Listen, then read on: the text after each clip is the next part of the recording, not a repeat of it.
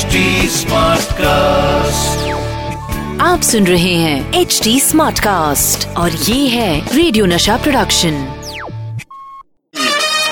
the filmy calendar show तो आप लोग टाई, बेल्ट, जूते, मोजे पहन के नहीं, उतार के तैयार हो जाइए मस्ती के लिए, क्योंकि अब शुरू हो रहा है फ़िल्मों का सफरनामा। चल मेरे भाई कैलेंडर, जरा निकाल तो कोई जादू तारीख, जिसका फिल्मी इतिहास जानेंगे हम।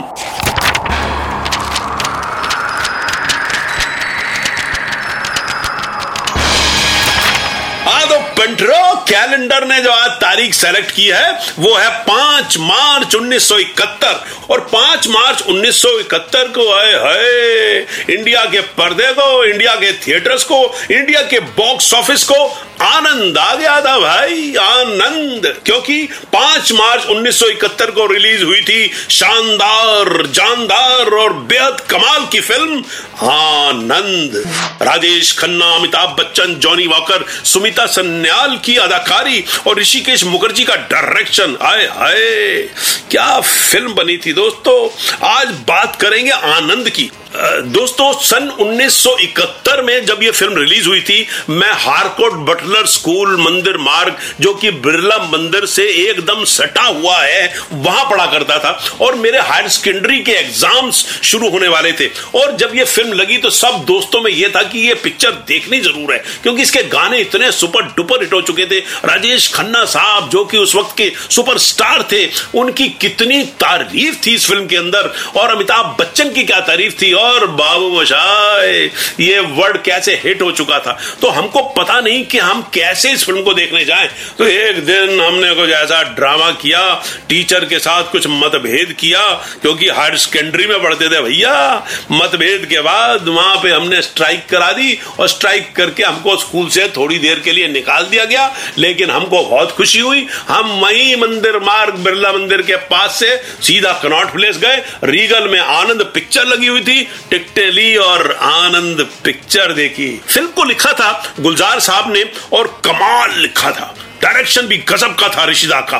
और जब इस फ़िल्म में राजेश खन्ना ने मरने का सीन किया था ना, सारे देश में शोक की लहर फैल गई। मगर आपको बताऊँ फ्रेंड्स कि ये फ़िल्म पहले ऑफ़र हुई थी महान सितारे शशि कपूर को। मगर बिज़ी शेड्यूल व्यस्तताओं के चलते वो फ़िल्म नहीं कर पाए। यकीनन वो इंडस्ट्री के सबसे बिज़ी स्टार्स में से एक रहे हैं। उनको तो बल्कि टैक्सी कहा जाता था कि ये एक ऐसे एक्टर हैं एक ऐसी टैक्सी है जिसके अंदर कोई भी प्रोड्यूसर बैठ सकता है और पिक्चर बना सकता है। मगर वो मशहूर टैक्सी मिस्टर शशि कपूर ने भी ये कहा कि उन्हें आनंद में काम नहीं करने का दुख है। मैंने तेरे लिए ही सात रंग के सपने चुने, सपने सुरीले सपने। हाय हाय, आज के जमाने में ये गाना सुनाओ किसी गर्लफ्रेंड को तो बोलती है 2000 कलर पैटर्न और गोरिल्ला ग्लास के जमाने में सात रंग से क्या होगा? गोरिल्ला जैसी शक्ल बना लेती है भाई गॉड पर गाना कसम से लेजेंड है। इसे गाया था लेजेंडरी सिंगर मुकेश जी ने और लिखा है योगेश साहब ने। और म्यूज़िक था सलील चौधरी का। और एक से एक बढ़कर गाने थे इस फ़िल्म में। मगर एक गाना था, ज़िंदगी कैसी है पहेली, हाय। कितना मुनासिब, कितना एक्यूरेट कितना ज़िंदा गाना। मन्ना डे साहब ने इसे गाया था। इस गाने की कहानी यह है कि इस गाने को पहले बैकग्राउंड में बजाने का प्लान किया गया था। मगर इस गाने को सुनने के बाद राजेश खन्ना साहब ने सबसे कहा कि भैया, इतना प्यारा गाना बैकग्राउंड में वेस्ट काय को कर रहे हो, इसे शूट करो आनंद फानन में समंदर के किनारे घूमने जाने की सिचुएशन बनाई गई और इस गाने को शूट किया गया। यह गाना इतना अच्छा लगा लोगों को कि उस जमाने में थिएटर से फ़िल्म देखकर बाहर निकलता, हर बंदा यही गाता हुआ निकलता था। मुन्ना हो या नन्ना एवरीवेयर मन्ना मन्ना डे साहब। आगे आपको सुनाऊँगा दोस्तों दिलचस्प किस्सा, बाबू मोशाए डायलॉग का।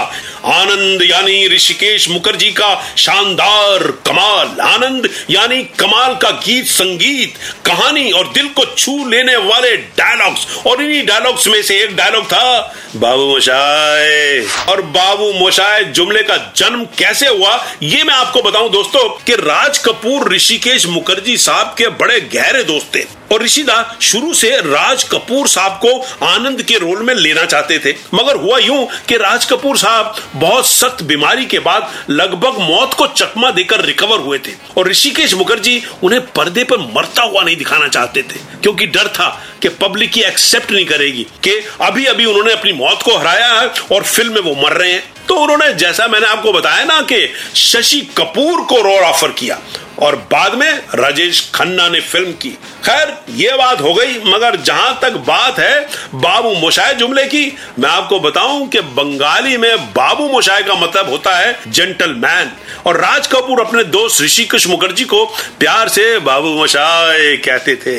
और ऋषिदा ने यह टाइटल फ़िल्म में इस्तेमाल किया बच्चन साहब के लिए। इस फ़िल्म ने बेस्ट फ़िल्म का नेशनल अवार्ड जीता और best film best actor best supporting actor best dialogue best story और बेस्ट बेस्ट एडिटिंग का फ़िल्म फेयर भी हासिल किया। दोस्तों, आनंद अगर आपने नहीं देखी तो ज़रूर देखिएगा। ज़िंदगी जीने का सलीका आ जाएगा। फ़िलहाल तो वक्त है मेरे जाने का तो जल्दी लौटूँगा लेकर किसी नई तारीख का फिल्मी इतिहास। तब तक आनंद देखिए, आनंद से और ज़िंदगी जीना सीखिए। टाटा बाय बाय और कहीं दूर जब दिन ढल जाए, ऑफ़िस में कोई नज़र न आए गार्ड के सिवाय मेरे फ़ोन पे रिंग कर कर के बीवी पूछे, अब तक घर क्यों ना आए, घर क्यों ना आए, चलो bye bye, tata bye bye bye tata bye bye. आप सुन रहे हैं एच डी स्मार्ट कास्ट और ये था radio Nasha production H smart cast